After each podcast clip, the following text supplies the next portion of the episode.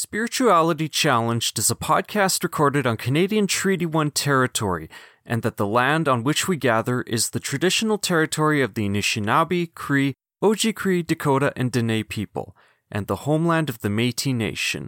We acknowledge that our water is sourced from Shoal Lake 40 First Nation, which is located on Treaty 3 territory. Spirituality Challenged respects the spirit and intent of treaties and treaty making and are open to future partnerships with First Nations, Inuit, and Metis people in the spirit of truth, reconciliation, and collaboration. A quick warning this episode contains descriptions of violence and discussions of sexual misconduct. Listener discretion is advised, and if this bothers you, take care of yourself. Previously on Spirituality Challenged. So I'm going to give you my definition of the New Apostolic Reformation.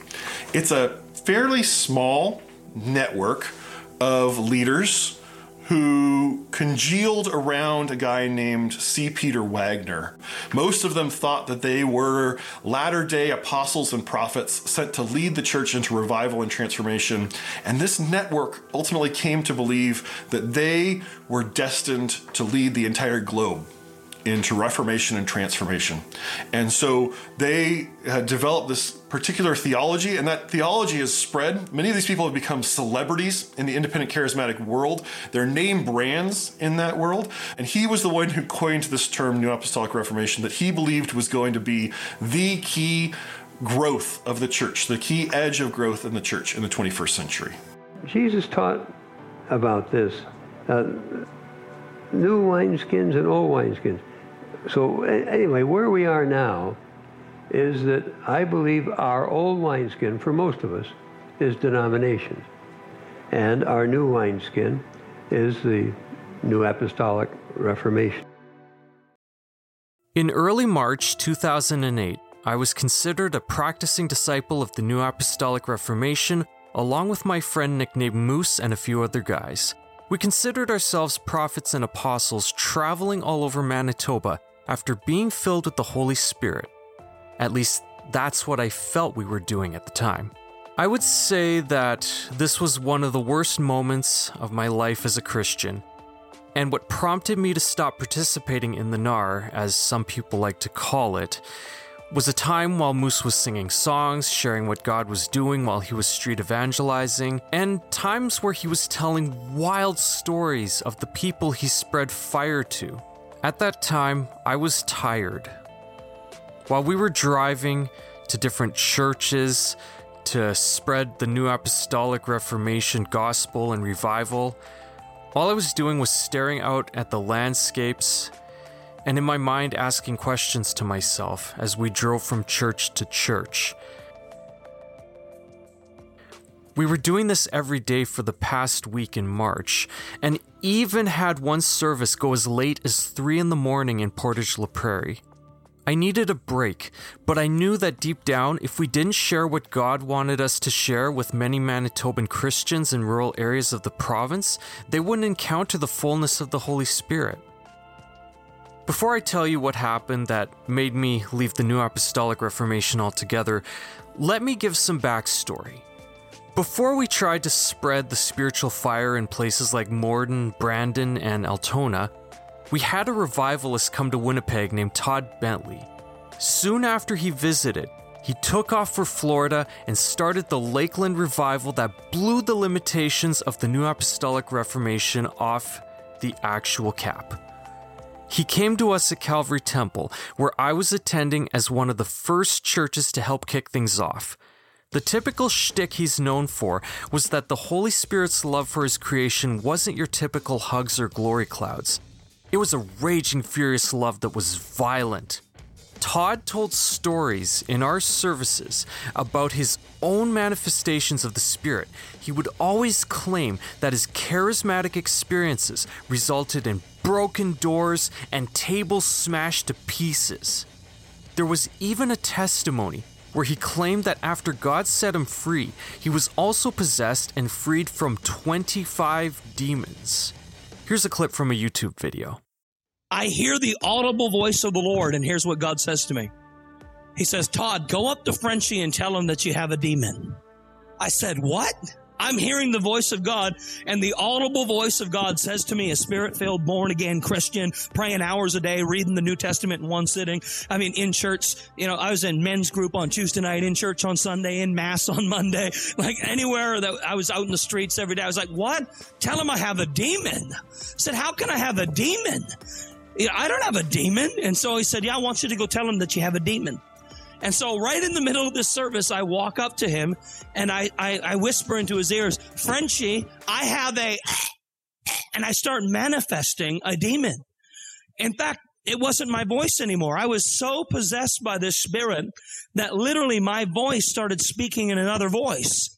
But yet I was still aware of the fact that I'm Todd Bentley. I'm here. There's a voice speaking out of my mouth that's not my voice, but I have no control. I can't, I can't get myself back and I can feel something rising up and through my flesh, not my spirit, but through my flesh, there's a demonic power controlling me. It throws me onto the floor and I start writhing like a snake. I smash the coffee table and I start uh, grabbing people that are in the room and I just throwing them around up against the bookcase. I mean, I'm thrashing this lady's house and I'm like an uncontrollable writhing servant on the serpent on the floor, speaking in a different voice and cursing and profanities coming out of my mouth. And as that's happening, I'm saying, I love Jesus. This can't be happening to me. I don't have demons. I love Jesus. And the whole time I'm cursing the very people that I love and I'm, I can't stop, you know? And so he jumps on me and he starts performing deliverance. And the first spirit that come out of me was fear. That was the first demon. Was a demon of fear. And then he starts dealing with all these other demonic spirits. And every time he would call out another spirit, but he was operating in the gift of the discerning spirits, he'd call out another spirit's name and I'd go, I'd get more violent and and it took like eight people to try to hold me down. They were sitting on my body, sitting on my legs and on my arms and whatever, and I'm still writhing up and down. And 25 demons were cast out of me that night. Well, dear listener, let me just say that you're in for a wild ride this episode. Welcome to Spirituality Challenge, dear listener. I am your host, Aaron Parsons. On this podcast, we uncover the rarely discussed history and expose sources behind controversial Christian ideologies while speaking truth to power. We try to cover as much ground within an hour on one topic in each episode, so sit back, relax, and prepare to be challenged.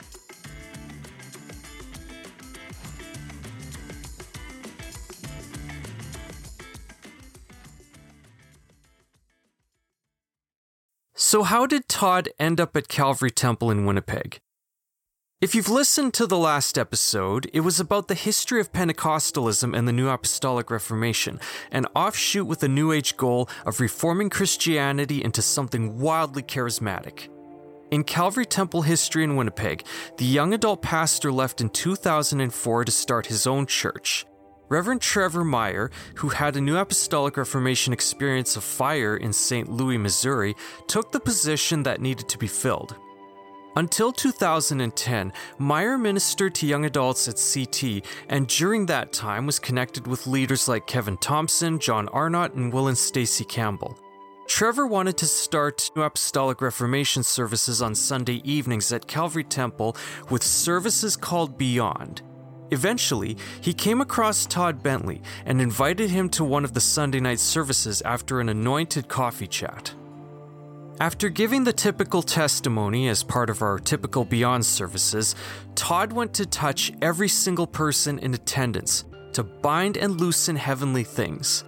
This kind of act was based on Matthew 16, 18 to 19, which, according to NAR folks, indicates Jesus has given people the power to bind and loose anything that is spiritual. Remember, New Apostolic Reformation members are all apostles and prophets that have authority to give commands to anything in the spirit realm and the spiritual entities that are there, whether they are demon or angel, and they have to obey. This can be anything from casting a demon out to declaring a hedge of protection over someone. As usual, there was drunkenness in the spirit, flag waving, shaking, rolling, screaming, running, and barking in the service that night. But Todd Bentley brought something more. And we're talking Benny Hinn level more. And I'm not gonna lie, what you're about to hear, you had to be in the room to believe what I'm talking about. Todd wasn't just screaming words like loose or come out, but he was also punching, he was kicking, he was karate chopping other believers into spiritual experiences that night. And yes, I was one of the people literally physically hit by Todd Bentley that night. I was an usher for the evening. During the service, a woman complained to me that someone was trying to get Todd to pray over her, but clearly from other accounts, that someone just wanted attention. The woman, frustrated at me, she said to me, Why didn't he pray for this person? Jesus would have. All I know was that the show had to go on so Todd could touch everyone collectively. The chaos was so dramatic that day. It was so dramatic that people had to line up in the halls. When people started to line up outside of the service area, I had to tell them where to stand so that Todd would get a chance to touch and pray over them. As Todd approached certain people in the lines, they began to shake violently, and some even fell without him even touching or speaking to them. I just stood there, frozen in fear. Thoughts went through my head like, oh great, he's probably going to give me an uppercut or do Shoryuken from Street Fighter on me or something. But he did worse once he faced me. He yelled, Take the fear out in Jesus' name, and punched me in the stomach. It all felt like slow motion. I was screaming. My upper back hit the wall, and I fell face down first from the impact. Moose had a similar experience. Because he was tall, Todd couldn't reach his head, but he still was hit with the power of God. But Moose didn't fall backward and get caught by one of the catchers, so to speak, like what usually happens in those New Apostolic Reformation churches. He almost fell forward on top of Todd. While I was on the floor, the thought crept through my mind was any of this stuff real ever since I had an encounter with God in 2004? It was so cool and it was so thrilling. But is it actually real? Or should I press charges because I was just violently assaulted? There are so many accounts of what happened during the Lakeland revival in Florida, and it took me a couple of days to get some credible information on the events that took place. So if I missed something, dear listener, send me a message and I'll upload a new recording of this episode replacing the recording that you're hearing now. First, we need to answer a very important question Who is Todd Bentley? Here's what we know Todd was born in a small town in British Columbia on January 10, 1976, but he was raised in another town off the coast of British Columbia. His parents divorced when he was a teenager, and he was sent around various foster homes. He got into crime, drugs, and alcohol, and was arrested multiple times. One of those times involved sexually assaulting a kid. While he was in prison, Todd converted to Christianity, and after being released from jail, he devoted his life to reading the Bible and moving in the Holy Spirit with signs, wonders, and miracles. So, of course, he would get into the New Apostolic Reformation after all. By 1997, Todd Bentley was a regular speaker in a small church in Vancouver where the meetings had young people experiencing the craziness of the NAR for the first time. Many of his testimonies he gave were supposed to be 10 minutes long, but they turned into hours, with people falling over in the spirit just from hearing him speak. Eventually, after preaching in various places in BC and the Yukon, one of Todd's offenses caught up with him. While talking with a magazine publisher about the revival meetings, he thought he spoke off the record about his past. Parts of that off record conversation were put in a 2001 magazine called The Report. Todd went on to start a revival in Kelowna, not knowing that the family of the kid he sexually assaulted while he was a teen before becoming a Christian had moved to that particular place. When that family saw the posters of the revival event with Todd Bentley's name on it, they contacted the local paper. Eventually, the town started to panic from Todd's conviction becoming public in the press, so Todd decided to go live at 6 p.m. on the local TV broadcast network. He told the truth of his crimes on air, asked for forgiveness, told viewers how ashamed he was, and shared his testimony of how he was transformed five years after the incident because of Jesus.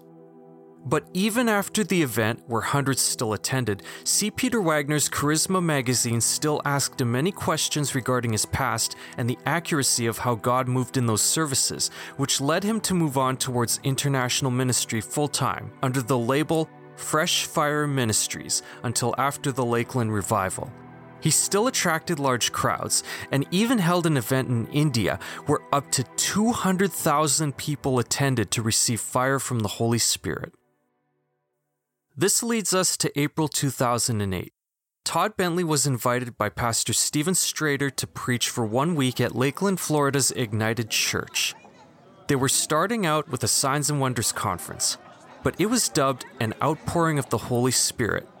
Since the church was only able to seat just over a thousand people, he had to visit and televise at other venues where services were being held simultaneously.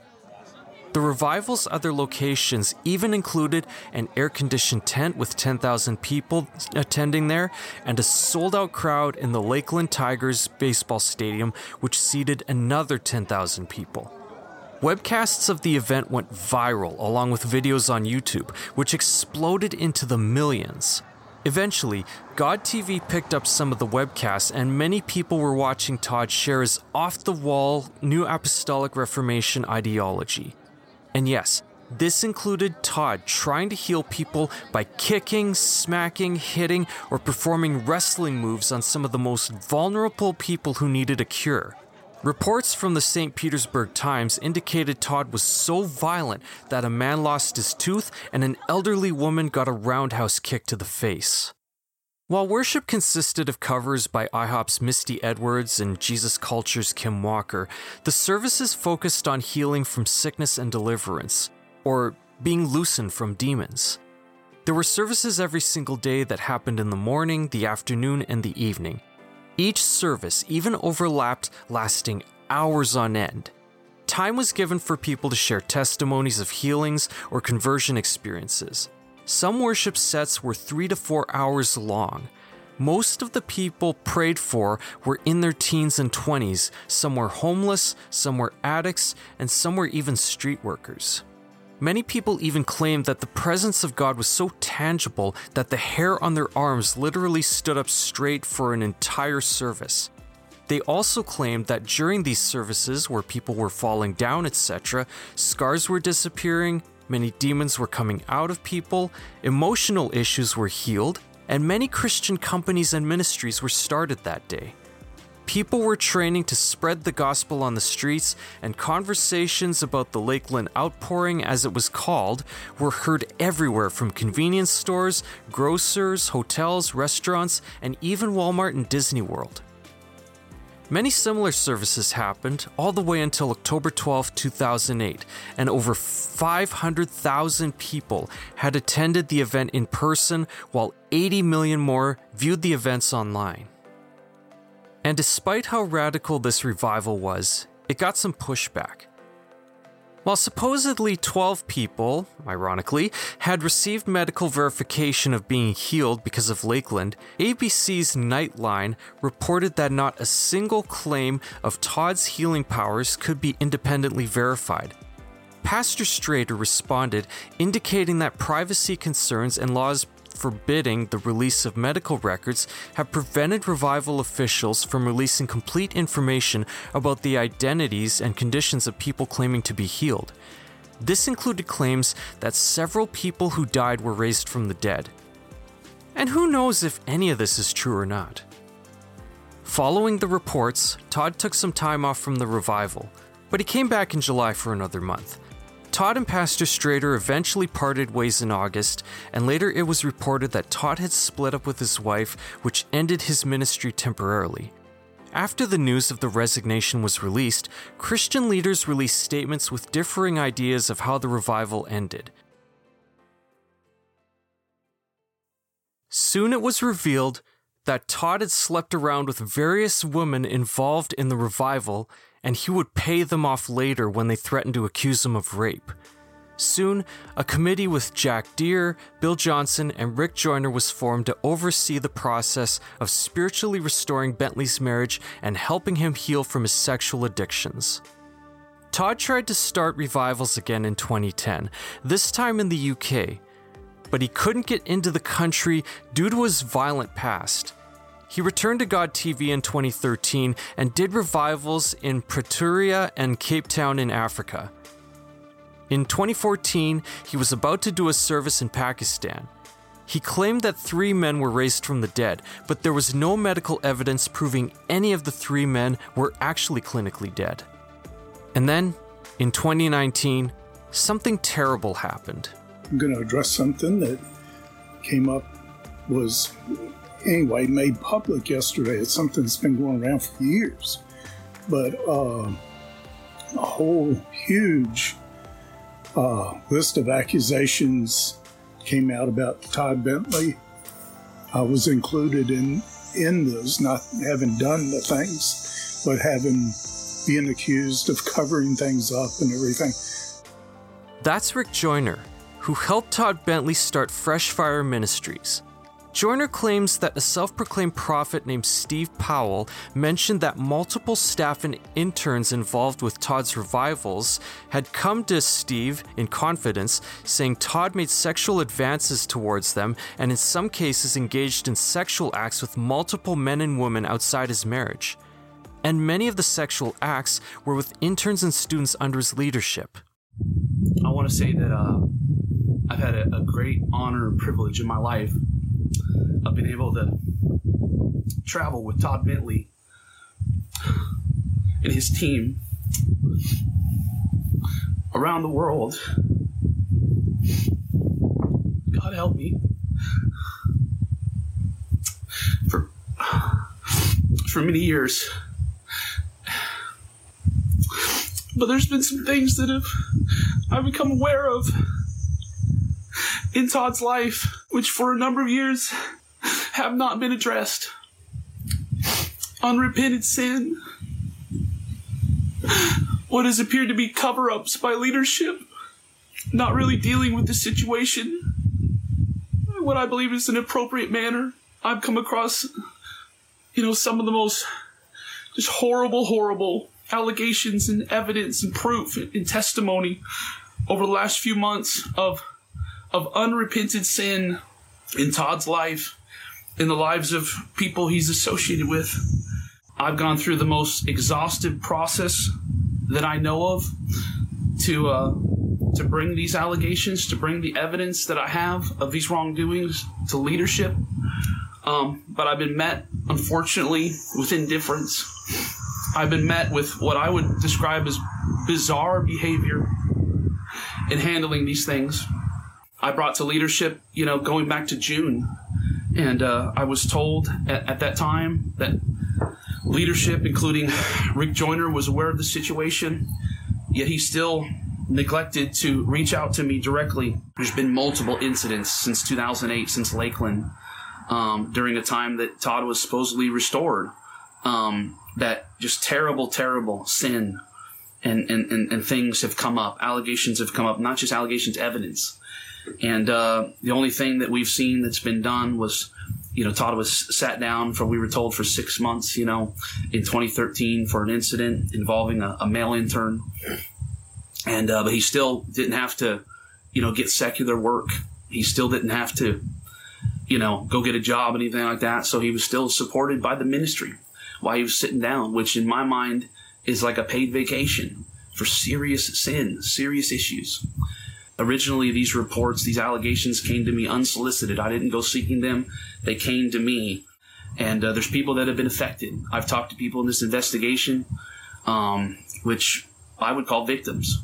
I would call people that were taken advantage of, young interns that come in impressionable, with their guard down, with their walls down, uh, trusting men of God, trusting people because they see a genuine anointing, and then I think they've been taken advantage of. Um, you know, and I don't think that's right. But I've talked to some of these people um, in my report, in my investigation, and their faith has been destroyed. They don't even serve Jesus anymore, some of them. They don't even want anything to do with the church anymore, which is an absolute tragedy.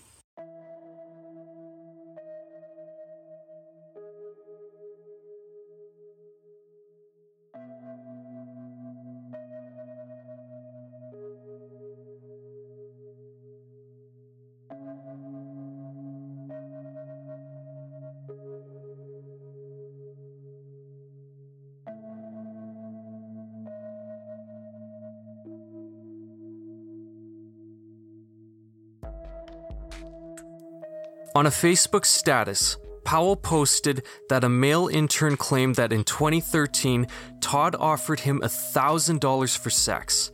Other interns say that Todd offered them money for various sexual acts, and another claims he sent another intern explicit photos and videos of those actual acts taking place.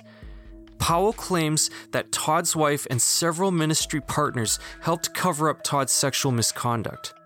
He also mentioned that at least one of Todd's accusers was bribed into silence and that Powell himself was threatened with violence and a lawsuit if he went public.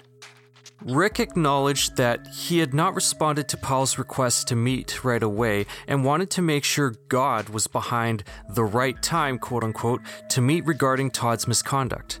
Rick claims that other public figures in the New Apostolic Reformation have done worse than what Todd was accused of, and it was stretching his idea of what God will give his grace and mercy to. Todd responded with a Facebook video himself, discussing his past as usual, but saying that many of the accusations are false. Eventually, the number of people attending Todd Bentley's future services decreased substantially and the COVID 19 pandemic definitely made things worse for his chances of ever holding a huge revival like Lakeland again. Let me just get real for a second here. Why is it that Christians get so hopped up on little demons or things they don't find normal, like having blood for food, or listening to heavy metal or disco, or what people do in their bedrooms, including masturbating, but then when it comes to church leaders who do shady or abusive things behind closed doors, there's no justice until a leader is caught or someone spills the beans to the general public? Why is the need for encounters with God so important to people like Todd Bentley or Trevor Meyer, but when it comes to their personal demons, they're given either a slap on the wrist or any kind of intervention or church therapy for them doesn't actually have long lasting public changes? I don't know the answer at all, but I do know this individual spiritual health in evangelicalism, including the New Apostolic Reformation, is way more important than the collective health of a religious community. Unless the leaders need to be held to account before shit hits the fan. It also seems to me like if certain ministries shut down, it means the devil has won even though other ministries pop up everywhere and so called new prophets or thought leaders keep this toxic New Age fast food Christianity going like a capitalist pushing more product with no innovation all over the internet, all over Twitter, all over YouTube, all over Rumble. The other thing I want to note is that since the release of a Christian book called Wild at Heart by John Eldredge, certain forms of toxic masculinity are embraced in the church. Sexual aggression was an indicator that a man could be a powerful spiritual warrior in the New Apostolic Reformation, and that's one of the reasons why accusations of rape or adultery aren't dealt with in Todd Bentley's case until a man loses control and takes the aggression out on his own flock, and multiple people in his own flock, I might add. If you want to know why this is such an important topic, Look for the Straight White American Jesus podcast episode called Christian Nationalism is the Original Purity Culture. Brad Onishi outlines exactly why male predators are celebrated by Republicans and why Trump gets away with certain sex acts while Bill Clinton's affair destroyed him. And just a quick reminder, if it hasn't been said already, Trump himself even said that he's no longer a Presbyterian but a non denominational Christian, this is code for indicating that he aligned himself with the New Apostolic Reformation. As many people know, sexual assault allegations and accusations occurred in multiple churches lately, which ended up with many secular investigations into what happens in New Apostolic Reformation, non denominational churches, and much more, whether we're talking about Hillsong, IHOP, Willow Creek, or even smaller churches like this one. So it says to, you know, to the family, to the church. Debbie and I have been out of town attending the funeral. My absence at this time was not about self protection. We were caring for hurting people. That's why I'm here today. To follow a biblical process of confession, repentance, and forgiveness. If God wants anything out of us, as we just heard, it's to bring healing to all who are involved. I committed adultery. It was nearly 20 years ago. It continued far too long. It involved one person, and there's been no other, nor any other situations of unbecoming conduct, conduct for the last 20 years. I will not use the Bible to defend, protect, deflect my past sin. I have no defense. I committed the adultery. For 27 years, I lived in a prison. It was not 20 years. I lived in a prison of lies and shame. Lying to protect the Lowe family. For years, I thought I was a horrible person having suicidal thoughts, not realizing what had been truly done to me. That I was a victim prison if my brother, and many of you know him, Edgar Wolf, had not approached me just two weeks ago with what he had seen as a teenager that bothered him all these years. His pastor in bed with his younger sister, a t shirt and underwear on. People knew but were too afraid to come forward, and they have now. The lies and the manipulation have to stop. I was a prisoner, and you kept me in your prison. I'm a prisoner no longer. I was just 16 when you took my virginity on your office floor. Do you remember that? I know you do, and I have plenty of other stories that I could bring to your remembrance. You did things to my teenage body that had never and should have never been done. If you can't admit the truth, you have to answer to God. You are not the victim here. I tried to tell someone, but all that was done was cover up. No one ever came to me. No one ever helped me. No one ever got me counseling. I have wanted to talk to somebody all of these years and never. You have. You have somebody that you talk to. I never have. The church deserves to know the truth. This church has been built on lies, but no more. The lies need to stop. I could give story after story after story to what you did to me. Michael, I your dad is not the victim here. A partial truth is not true. A part She's telling you. You better call a liar. if I would have gotten counseling, your dad would be in prison. It might not be the way, but every time you covered up for Russ Spangle, my best friend was my age when your associate pastor was molesting his two daughters. And you know that. You sent him to be a pastor in another church. We can call Melanie right now and Cassie, her sister. They sat down with you. You sent Melanie away. Don't look at me like that. You know the truth. My wife, it's not just adultery, it's another level when it's a teenager. And I will not let this man talk about my wife like that. It happened for nine years. When she was 15, 16, the sexual grooming started. And it lasted until she met me and we started dating. This is the truth. And that's all we're going to say. Except, just that's, that's You it. have numbers. You can talk to my That's, brother. that's fine. This necklace was Bobby's. It was given to her by Jello II and possibly other people in the office. They might have received necklaces too as like a ministry gift. I'm, I'm not trying to stretch the truth here, but it was in our house and I'm giving it back.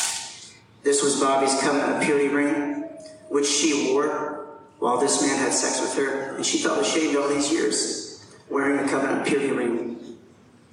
She felt a lot of shame and guilt. We are working through love and forgiveness. We're working through it. But people have to be held accountable and they can't just they can't just bamboozle people and just say, well, I just committed adultery. It was far beyond adultery.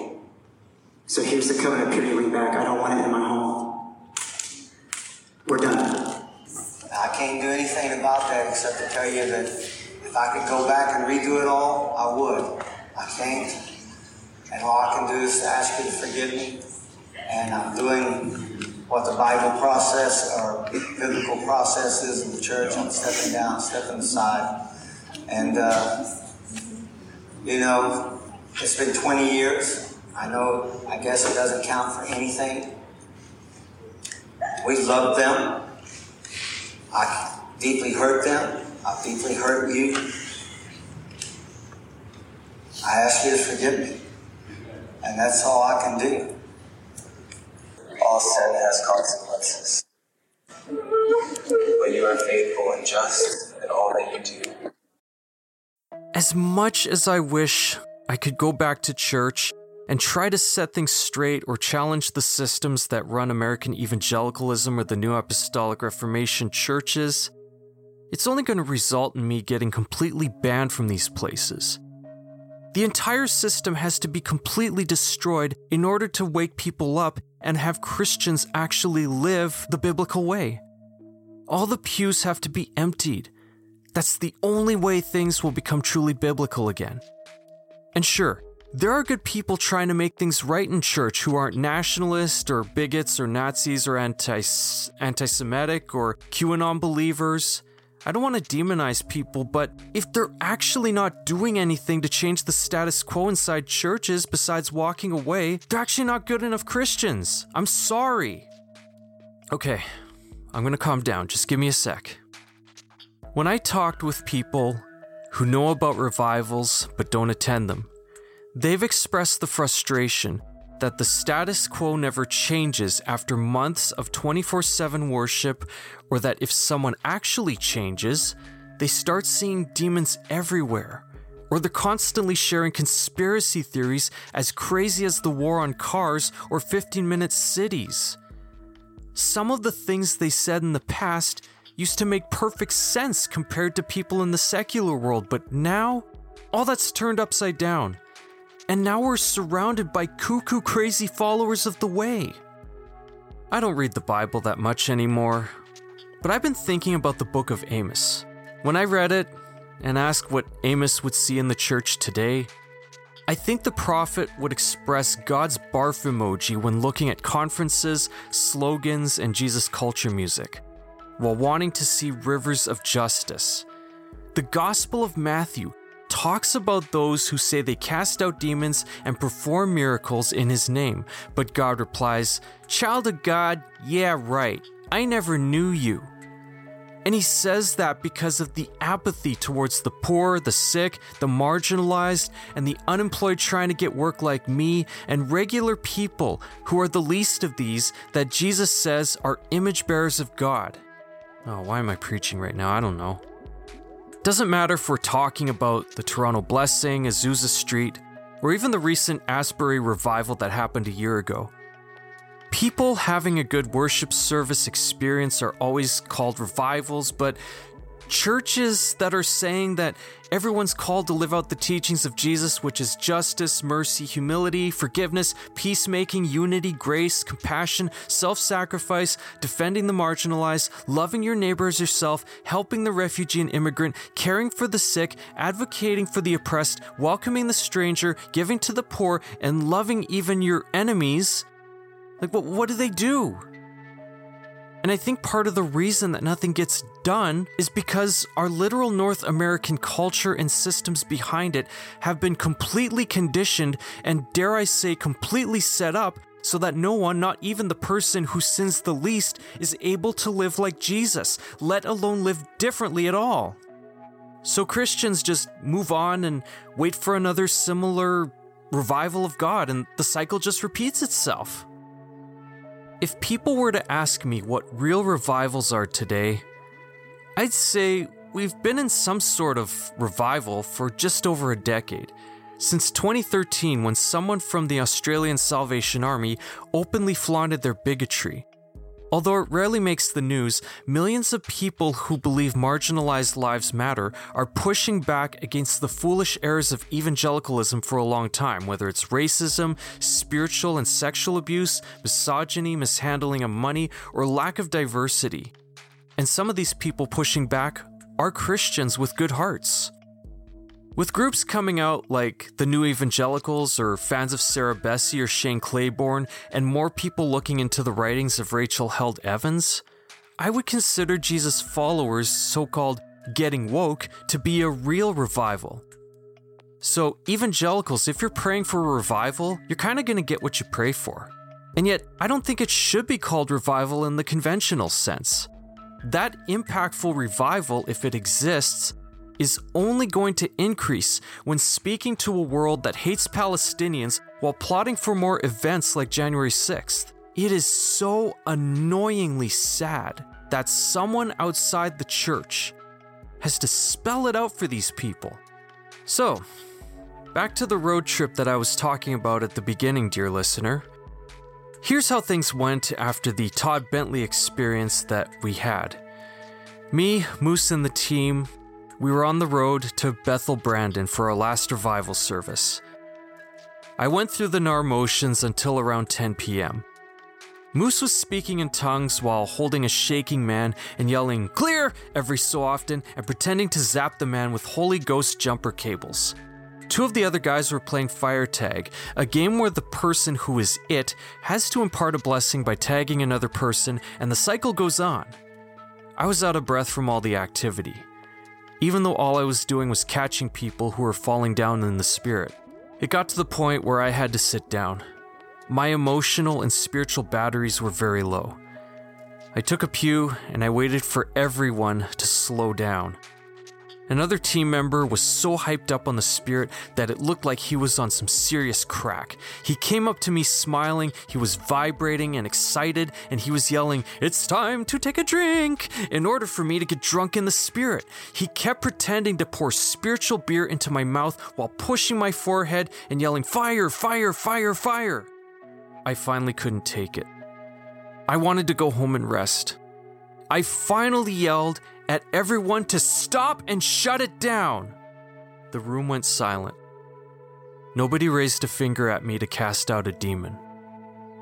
We all slowly filed out of the church and drove to our homes in silence. Let me tell you where some of the team I was with in 2008 is today, dear listener. One member moved to California to serve at Bethel in Redding, but soon he went broke he came back to Winnipeg after attending January 6th. He now works in a call center and wears a MAGA hat. I know, because I still check up on his Facebook posts. Moose became a center leftist, and he protests with people who believe every child matters. Another team member I was close with became a feminist. Another team member was arrested for his own sexual misconduct. Another joined the Freedom Convoy and another tried to get me to join the Winnipeg Freedom Convoy protest, and after I scolded him on his Christian nationalism via Messenger, he blocked me. My wife and I stopped attending church after that. One thing's for sure if you're listening to this and you've exited out of this world like I have, you have to agree. Going through this kind of Pentecostalism sure was one hell of a trip.